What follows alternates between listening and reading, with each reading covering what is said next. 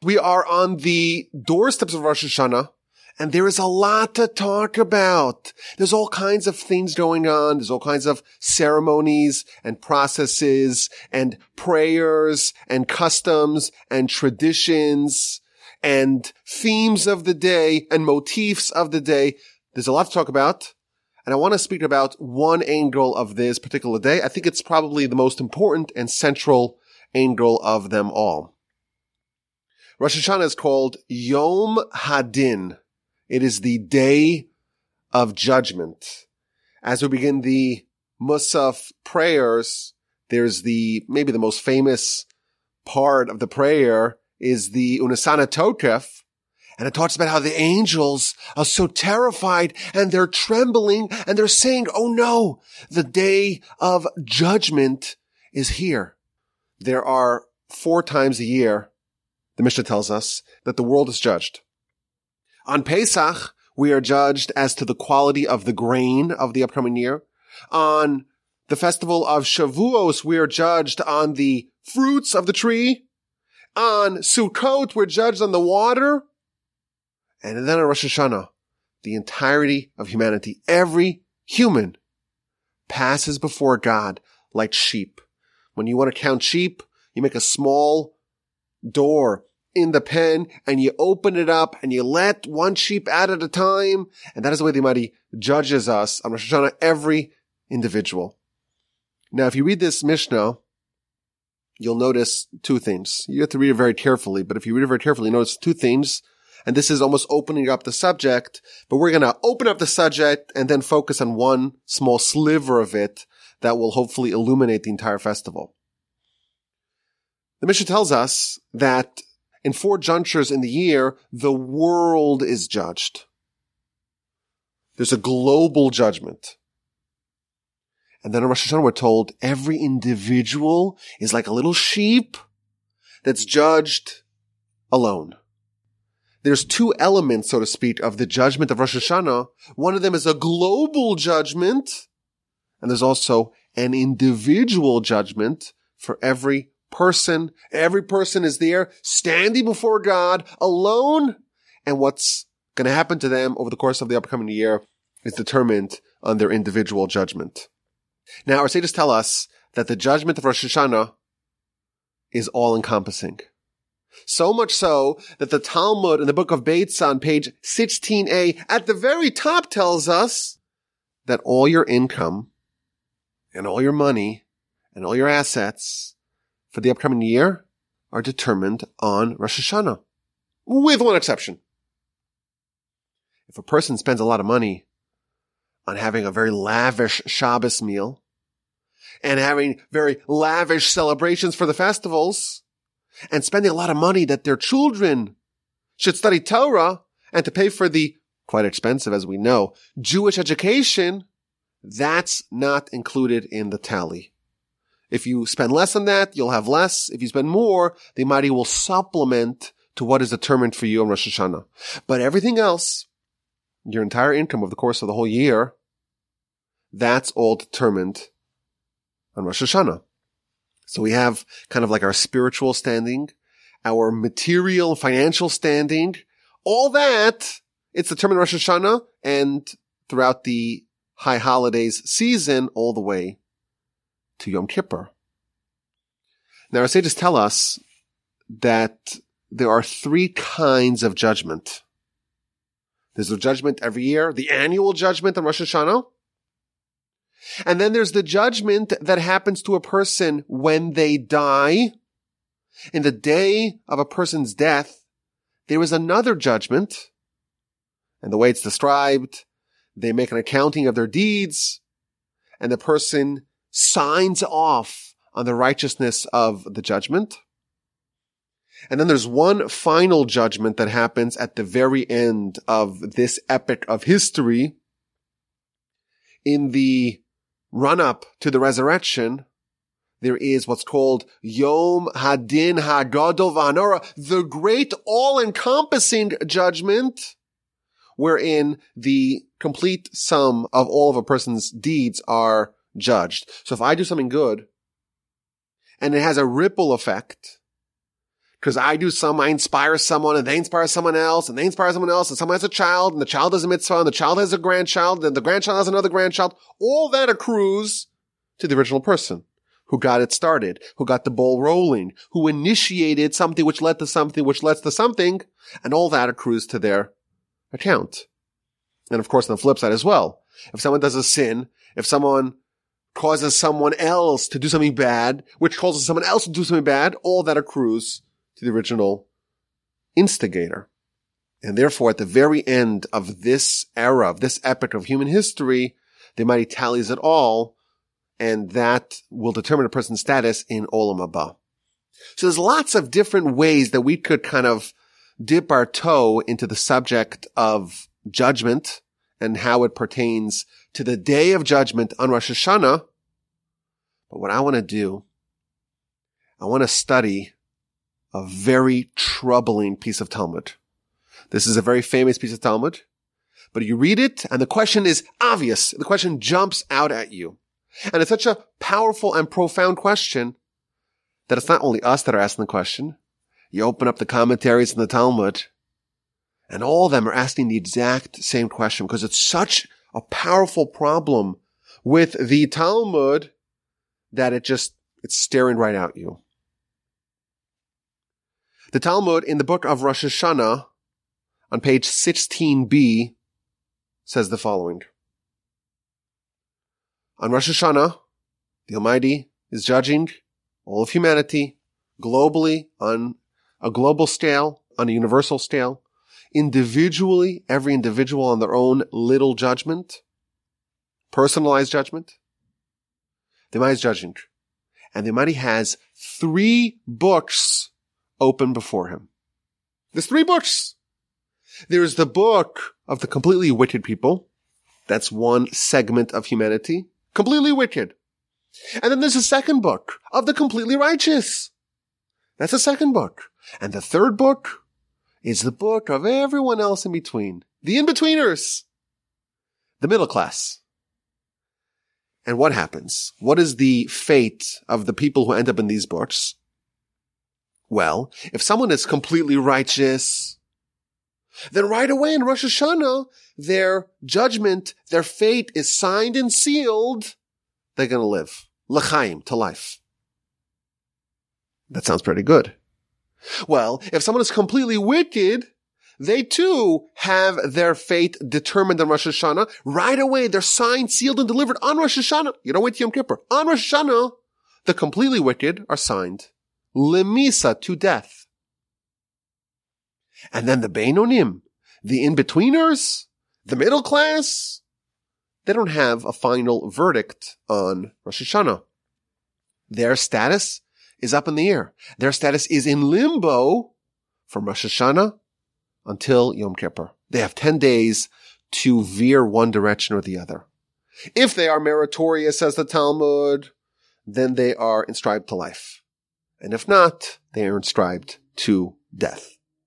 So the most important question to be answered for us on Rosh Hashanah and on the whole season of judgment is will we live or will we die? And the Talmud tells us that there's three books. Completely righteous, definitely going to live. Right away, we don't have to wait to Yom Kippur. Right away, it's determined you're going to live for the year upcoming.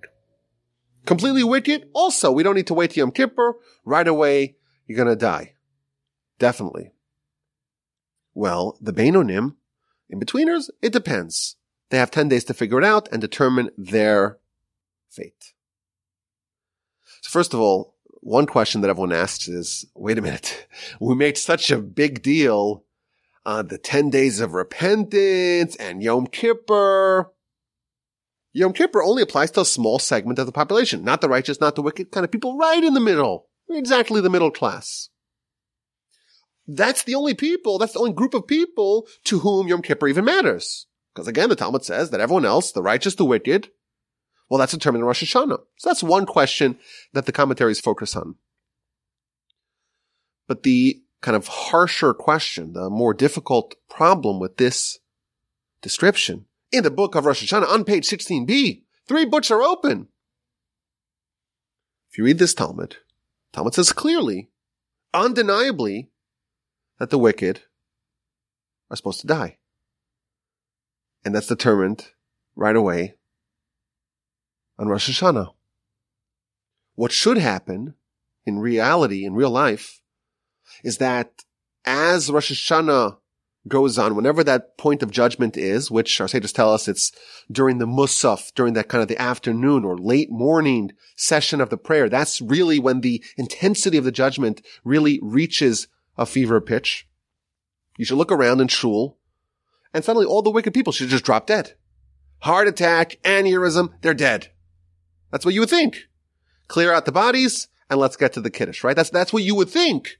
Because after all, it says right away, immediately, it's the fate is sealed, determined right away in Rosh Hashanah that they should die. Well, maybe you'll say, you know what? Yes, it's determined that they'll die, but they'll die over the course of the year. So it's not immediate. It's not instantaneous over the course of the year. Well, then we would see or we should see that the righteous have a longer lifespan, have a longer life expectancy.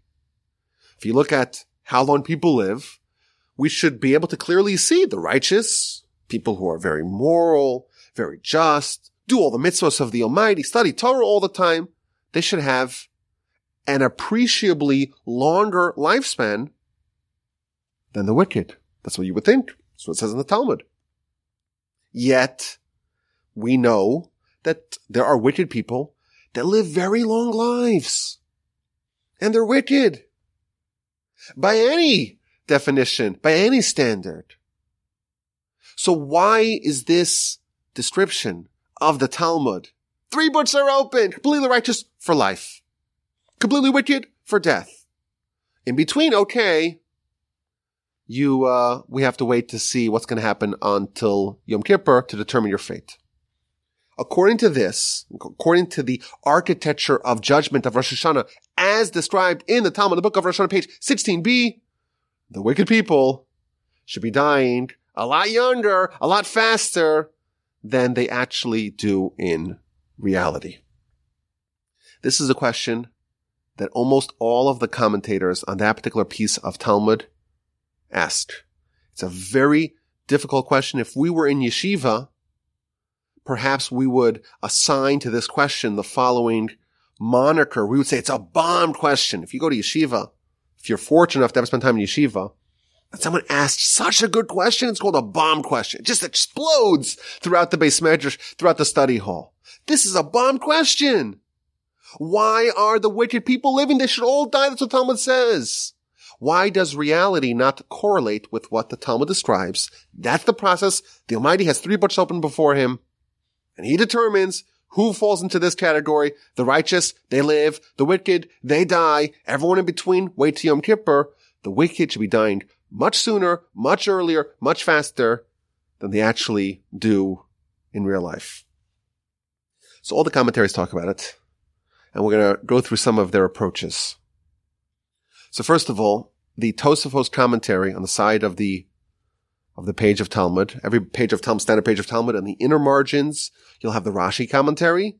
On the outer margins, you have the Tosfos supplemental commentary. So this is one of the central comments or central commentaries on the Talmud. And on that particular piece of Talmud, in the book of Rosh on page 16b, it says as follows. What is the kind of life and death being featured here in the Talmud. It's not life.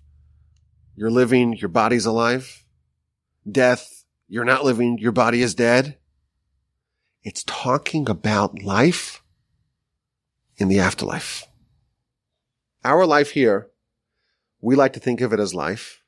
And what comes afterwards, if there is an afterlife, it's called the after. It's the after party. There's the central party, and then there's what comes next one of my pet peeves is we don't call the afterlife the afterlife. In Jewish philosophy, the afterlife is life, and this world is pre-life. This is the corridor that you are trying to get down to the end, which is the palace. No one would say that when I'm going down a hallway, a long corridor, to get to a ballroom, that the corridor is what matters. It's the ballroom that matters. And therefore, that's the terminology of the Talmud. Talmud's about life, and that's not about life the way we describe it, we define it. It's the way the Torah defines life, and the way the Torah defines death. the Torah's definition of life is life in the afterlife, where your soul lives for eternity. And the Torah's definition of death is where your soul dies in the afterlife. Your soul's punished for eternity. And how exactly that works, it's a very advanced question, but it's talking about the life that really matters, not the pre-life, not the, you know, the, the, the, like they have, uh, like the undercard, like when there's a boxing match, there's first you put a bunch of, you know, lesser known fighters, and then you have the actual, the actual feature presentation. This world is the undercard. It's like the warm-up act before a great comedian. This is not the real life. The, the Talmud's talking about life as it really matters. When a person lives a life over here, you get to choose. Am I stamping, you know, 2021 5781? Is that going to go towards my account in Olam Haba or not? We have the opportunity to create for ourselves life in the afterlife, in the real life. In the pre-life, we can create for ourselves in the afterlife. And that's what the Talmud's talking about. Did a person, given the opportunities that they might give them, did a person achieve, unlock, succeed in accomplishing in that year with that opportunities? Did you earn life for all eternity as a result of your behavior or not? That's the Tosfos answer. It's a, it's a totally different approach. It's not just about the, you know, the, will I live 70 years or 80 years or 90? Will I be someone who dies, God forbid, young? It's not that. It's talking about the actual life that matters. It's talking about the afterlife. Now again, this is one answer Tosfos gives. This answer is accepted by other commentaries as well. And there's other answers, but I want to give you two more answers. One of them, it's just to reward you for listening because it's so interesting and so Kabbalistic and just incredibly intriguing. You ready? You ready for this? Here we go. The Midrash tells us that our soul is not a single unit. It's not just one thing. It's comprised of five basic parts. Now, each one of those parts is comprised of five more parts of five more parts, very advanced stuff. But at a basic level, your soul is comprised of five parts. The nefesh is the lowest part. And then on top of that, there's something called the ruach, spirit. And then there's the neshama, which is even higher. And then there's even higher levels than that, the chaya and the yechida. Five parts. This is featured not even in the Kabbalistic words. You find this in the Midrash. So this is something which is universally accepted. The, the architecture, the anatomy of our soul is that it is comprised of five components, shall we say. The lowest one is the nefesh, then the ruach, then the neshama, and then the chaya, and then the yechida. That is a well-known principle. What is less well known is the fact that each one of us are actually harboring a different breakdown of our soul. Meaning, if someone has the slightest bit, the lowest level of the lowest level of their soul within them, they are actually still alive by our definition even if a person doesn't have access to their ruach, they don't have access to their neshama, they don't have access to their chaya, they don't have access to their yichida, that's already in heaven. That part of it's beyond them. They have the most minor sparklet of the most minor part of their soul. They're still alive. Even the most minor scintilla of our soul is enough to keep us, keep our heart pumping. Now, a righteous person as they level up spiritually, they're actually pulling down from heaven and into them higher and higher levels of their soul. They're unlocking new features, as maybe we could use this modern terminology. They're unlocking new levels and new features of their soul. So they start off with the nefesh, and then as they do more mitzvos, and as they connect to the Almighty more, and as they study more Torah, and as they do more prayer, and as they do more kindness and generosity with other people, they level up slowly, slowly, slowly. They get their ruach, and they get the many, many levels within each one of these five categories. And before you know it, they can even access their neshama. When a, God forbid, wicked person sins, a sin by definition, at least the Kabbalistic definition, is an eviction of a certain part of their soul. They're taking like a higher level of the soul and they're losing access to it. And therefore the Kabbalists explain is that it's possible for a person to be here and to have only access to the lowest parts of their nefesh. And the soul that they bear is the same soul that the animals have. Because the nefesh is an animalistic soul.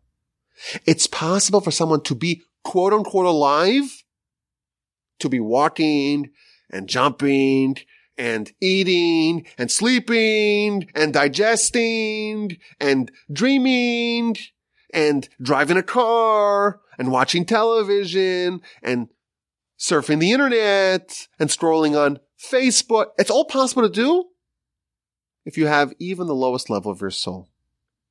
And therefore, yes, what happens to the righteous? What happens to the wicked? On Rosh Hashanah, the Almighty determines how much of their soul they're going to get. If you have done what the Almighty is asking you to do, He's going to give you life. What does that mean? He's going to give you more of your soul that you previously didn't have. He's going to infuse you with more life because you've earned it. You're leveling up.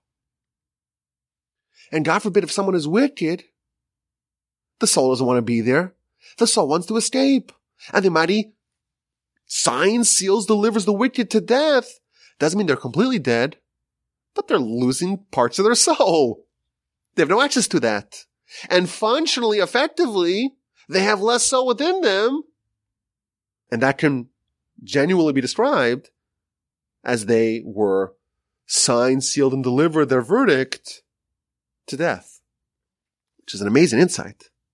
That the judgment of Rosh Hashanah, life and death, there are these many relative scales, so as many different levels on the spectrum of total life, which was when you have access to the entirety of your soul, which is most likely we cannot, so long as we are bearing your body, we cannot actually access that. Maybe Moshe was able to access that. Adam was able to access that. But us simpletons, we don't have the ability to have prophecy or anything like that, which you would need to have much, much, much more of your soul to be able to access the very high levels that we talk about, the great antecedents, Abraham, Isaac, Jacob, the matriarchs. Most of us, we cannot actually, we cannot access the entirety of our soul but we could still be given life. And the harder we work and the more committed we are to it and the more dedicated we are to it, the more life we earn on Rosh Hashanah. Isn't that a beautiful idea? Isn't that a lovely idea? Life and death is not binary. It's not a switch of life or death. There are gradients of life and death. And to the degree that a person has access to more and more of their soul, they are more and more alive. And to the degree the person loses access to the various components of their soul, they are more and more dead. And that is the fate of the wicked. So yes, to us as humans, seeing the world through our physical vessels, through the tools that we use to interface the world, we can't tell. We look at a person, we're simple people. We look at a person, we can't tell how much soul is in them. The Arizal, the great Kabbalist, he was able to tell right away how much soul is actually in this person. To us, we don't know. It looks like this guy's alive, this guy's dead. To us, only once their heart stops and their brain stops and they start to decompose, that's when they're dead. Until then, they're alive. And this insight shows us there's many different levels spanning the two. So that's really the introduction of what I wanted to talk about. Cause I want to give you a final answer, which I think will help shape for us what exactly we're trying to do in Rosh Hashanah and will illuminate before us an entire worldview, an entire perspective of what it is that we're actually trying to do in our life. Now this explanation is quite brilliant, but it's something that once I tell it to you, it'll make so much sense that it'll be obvious in retrospect. And I heard this from one of my teachers, uh, Rabbi Yitzchak Berkowitz. So let's look at some of the prayers that we say on Rosh Hashanah just as an introduction. So over the course of the 10 days of repentance, there is a part of the prayer that we say with every Amidah, every Amidah service. So three times during the week and four times on Shabbos and festivals and five times in Yom Kippur, we have the Amidah, the Shemon Esrei. And at the very beginning, the first blessing of the Amidah, we say the following thing over the course of the 10 days of repentance. What do we say? Zachreinu l'chaim. Remember us for life. Melech chafetz b'chaim, a king who is desirous of life. V'chasveinu b'sefer achayim, and inscribe us in the book of life. And the final clause, limancha elokim chayim. Limancha, which means for you, on your behalf. Elokim, God, chayim. That last little bit is a great mystery what it means. So remember us for life makes sense. Okay, God's judging us, living, who's gonna live, who's gonna die, remember us for life. And then we tell Melech Chafetz B'chaim, you're a teen who's desirous of life. You want this as much as I do. Inscribe me for life. And write us in the book of life. And that last little bit doesn't really make sense, at least initially. What does it mean? Lemancha Elokim Chaim. What does it mean that we want life lemancha for you? Seems to indicate that there are different kinds of life. And we want a life that is lemancha Elokim We want a life that is for you, O God. But what that really means needs further explanation. So let's go back to the three books. There's three books that are open. They're completely righteous, completely wicked, and everyone in between. Completely righteous, get life. Completely wicked, get death, and everyone else have to wait until Yom Kippur. But wait a minute! The wicked are all living long lives! So we had a variety of answers. We said, well, it's uh, for Olam Haba, like Tosfos says, it's for Olam Haba, it's for the afterlife. Alternatively, there's different gradients of life. Let's assume for a second, let's assume that it's referring to actual life and death the way we define it, not the way God defines it, the way we define it. Suppose that the wicked actually die at very high numbers, unnaturally young. Suppose that was actually true. What else would happen? Let's imagine a world. It's a counterfactual world. Let's imagine a world in which the righteous, they get life on Rosh Hashanah. The wicked, they get death and they actually die. They keel over. They're buried in the ground. They die much younger. The life expectancy of the righteous is 100 years old and the wicked, it's 35. Suppose that was the world that we lived in. What would happen? So I'll tell you what would happen. All of us would lose our free will. If you saw so clearly that the righteous are getting life and the wicked are getting death, if you saw that and it was undeniable, well then free will is tampered. We always talk about the barbell.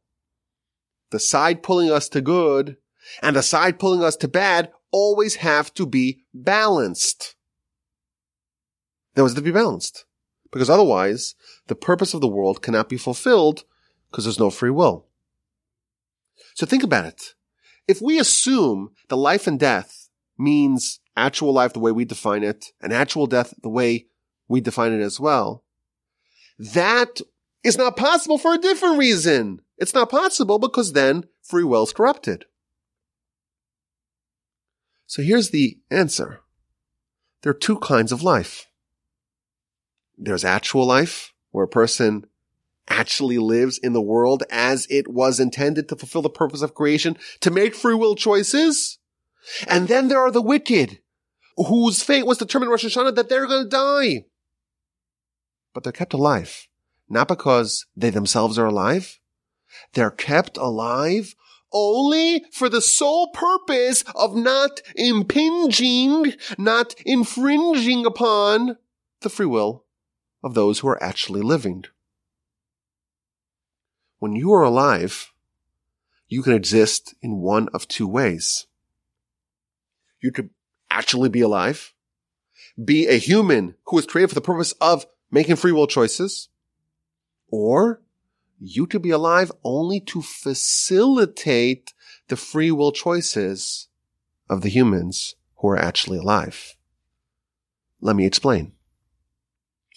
Rosh Hashanah is the anniversary of the creation of man. It's not the anniversary of the creation of the world. Its day six of creation was the first day of Tishrei, and that is Rosh Hashanah. Now, if you look at the story of Genesis, it's quite clear that man is created last. First, you create, you know, the, the, the, the, the light and the dark and the, the, the land and the, the, the water and all the animals.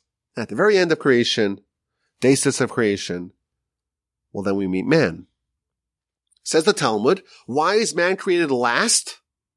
Because man is qualitatively different than everything else that came before him.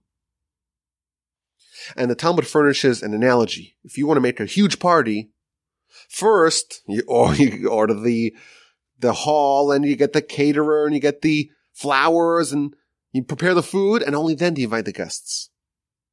The purpose of the party is the guests. Everything else must be done ahead of time. Says the Talmud, the purpose of the world is humans. Everything else must be done ahead of time. So the constellations, the land, the water, the animals, all that is part of the meal. It's part of the feast. It's part of the banquet. It's the things that are needed to facilitate mankind. And therefore they are all created ahead of time because we are the purpose. Humans are the purpose. And our sages explain to us, humans are the purpose because the purpose of the world is for humans, this curious hybrid of body and soul, of spiritual and physical. This entity, this unusual entity, comprised of such opposites, bound together by divine decree, this human has free will. And this human can choose to accept God's dominion or to reject God's dominion. No other thing can do that. Not the animals, not the angels, not the animals who are below us, so to speak, spiritually, not the angels who are above us spiritually, not the trees, not the variety of birds and fish and all that. None of them have that same options that we do. None of them have free will. This is a very advanced subject, and we spoke about this in the past. In previous before Rosh we spoke about this as well. But just very basically, the Almighty controls all. But there's a difference between a dictator and a king. A dictator rules whether the people, the populace, the constituency wants it or not. God wanted to be a king. God wanted to create an entity, i.e. a human, who has the choice to accept or reject God. And when a man accepts God, that is independent verification of God's dominion because man has the same option to reject God. And that is the purpose of creation. And everything else is there to facilitate those dilemmas, those free will choices. And that's why God created man. And that's why God created man last.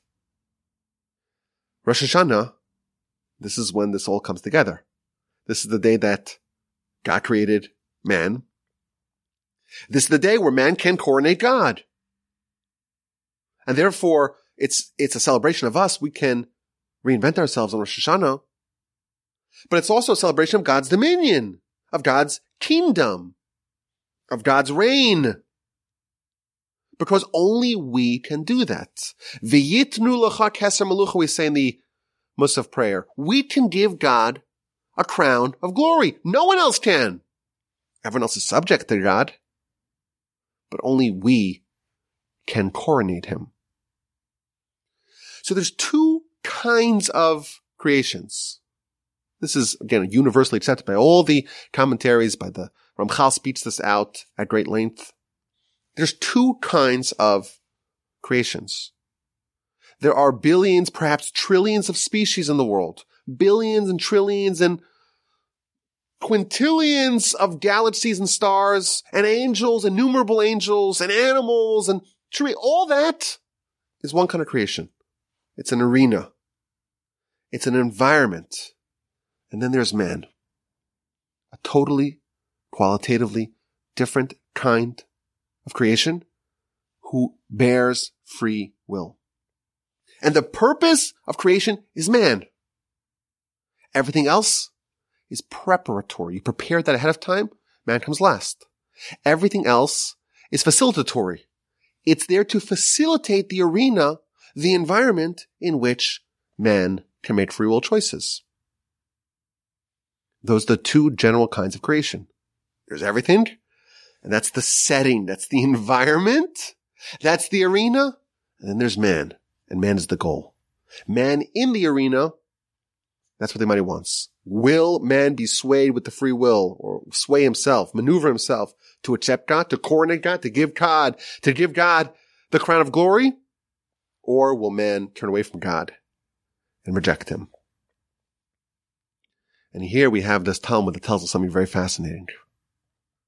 There are some humans that even though they are human, they are homo sapiens, they're still part of the arena. They're like the animals. They're like the birds, like the trees, like the galaxies, like the angels. Yes, they're breathing. Yes, their heart is pumping. But really, they're not there for any other purpose aside from being the arena in which those who are actually living can make free will choices. They're the Rishayim, they're the wicked. And their fate was determined that they should die. But they were kept alive. They died because they no longer are part of the purpose of creation. But they're kept alive to be the arena, to be the environment, to be the setting in which humans can have free will choices. Because again, if they all die, they're up dead, the free will choice is corrupted. An amazing thing. There's three books that are opened. The righteous are given life. They are part of the humans, the Adam-like humans, the humans who came all the way at the very end. They're the humans who matter. They're the humans who can live, who can make choices, who have to wrestle with life, who have to contend with this madness of being a human. Those are some humans, the righteous. And there's the wicked, and they stay alive as well. But they stay alive and they're dead. Because you know what? A rock is also part of the environment in which the righteous live, the humans live. And just like a rock is dead and inanimate, but it's still needed because that's part of this environment in which humans live, this other person is also dead. They're still breathing. They're still, in our eyes, they look alive. But in God's eyes, they're part of the furniture. Their sole purpose of existence is to facilitate and create the free will for those who are actually living. Nidmu. Our sages tell us, scripture tells us, that there are some people who are like the animals. And on this level means quite literally so. They're like the animals because vis-a-vis the question of purpose of creation, they have the same role the animals play. They're only alive to not tamper and disable and destroy, not the smoke detectors, to not tamper with, disable, destroy the free will of the actual humans. So what do we tell the Almighty? L'chaim. Remember us for life. Melech hafetz you desires of life. Write us in the book of life. And what kind of life do we want? We want life for you. I don't want to be alive only for other people, other humans. I don't want to be the furniture, the environment, the setting for other people. I want to be alive for God. I want to be a human who actually matters. I want to be like Adam. I don't want to be like the, the birds and the trees and the fish and the galaxies and the angels and the animals. There's two kinds of humans. Humans who are alive and humans who are just not dead to not encroach on the free will of others. Perhaps we could use the following analogy. There's the set of life. And on this set, there's a nice environment. There's the background. And then there's the actors who matter, who are part of the game. They're playing part of the game of life. And there's all these extras. And the extras are there just to facilitate the environment in which the actors act. We want to matter and we tell the Almighty, we want to live for you. That is what we want. We want to wrestle with the challenges of life. We want to struggle. We want the highs and the lows of contending with all these challenges. Three books are opened. What kind of human will you be? Are you going to be a player? Are you actually going to matter? Or will you be an extra? Will you be a fulfillment of the purpose of creation? Or will you be there just to not tamper with the free will of others who are? The Talmud tells us, Tzadikim b'misasam kruyim chayim. The tzadikim, the righteous, in their death are still deemed alive. And the Rishayim and the wicked, b'chayim, when they're alive, kruyim mason, they are deemed dead. When a righteous person's dead, they're alive. That's when they're beginning their actual life. This is all the pre-life. This is the prelude. This is the preparation. A tzaddik dies, tzaddik is still alive. The Rasha, the wicked, is living here, and they are part of the furniture. They don't know it. They are part of the furniture. And there's a big difference between someone's actually living, someone's actually in the arena, actually partaking in this game of life where the mind says, I'm giving you free will. What are you going to choose? They're like Adam. Everything else is there to facilitate that. And there's also humans who are there to facilitate that. Now, I think there's a question that a lot of people are thinking right now. Well, what happens to the wicked people who were rendered part of the furniture on Rosh Hashanah? Is it possible for them to catapult themselves back into the arena of life? So I'm pretty convinced that the answer is yes. And I want to speculate something with y'all today. Listen to this. I'm going to tell you something that we say multiple times every single day. And on the surface, it's quite inexplicable. But I'm going to suggest an approach. In the Amidah prayer, we say three times a day, four times on Shabbos and festivals, and Rosh Chodesh, five times in Yom Kippur. The second blessing is called Gevuros, the Almighty's kind of greatness or, or uh, awe. And we say the following. Atah gibor, you are mighty. And then we say you're mechaye mason you resurrect the dead. And then we say it again. Mechaye mesim. The Almighty resurrects the dead. Mi kamoch bagvos umidamoch melech me mis umechay. You resurrect the dead. lahachayos mesim. You will resurrect the dead. Baruch atah Hashem Hashem mechaye hamesim. You who resurrects the dead. In this blessing, resurrection is mentioned five times. Now, if you examine it, only once is it talking about the future. Only once is talking about an event that's yet to happen. You will resurrect the dead. The other four times, it says that God actively resurrects the dead. I haven't seen any dead people come alive. What does it mean? The Almighty is actively resurrecting the dead. Maybe now we have our answer. When the wicked are judged on Rosh Hashanah, they stay alive the way we see them. In God's eyes, they're dead because they're just part of the furniture. But the Almighty, in his abundance of mercy, is always resurrecting the dead. He is always allowing those people who became part of the furniture, who became like the animals and the environment, who, they're part of the extras on the set of life, they can once again be reanimated. The Talmud tells us, this is also in the book of Rosh Hashanah, page 32. The Talmud says that we don't say Hallel on Rosh Hashanah. We don't say the prayer of Hallel, of praise of God on Rosh Hashanah. Why not? Says the Talmud. Because you have the Almighty sitting on the throne of judgment and the books of the living and the books of the dead are open before him. This is a very serious time. The books of the living and the books of the dead are open before God.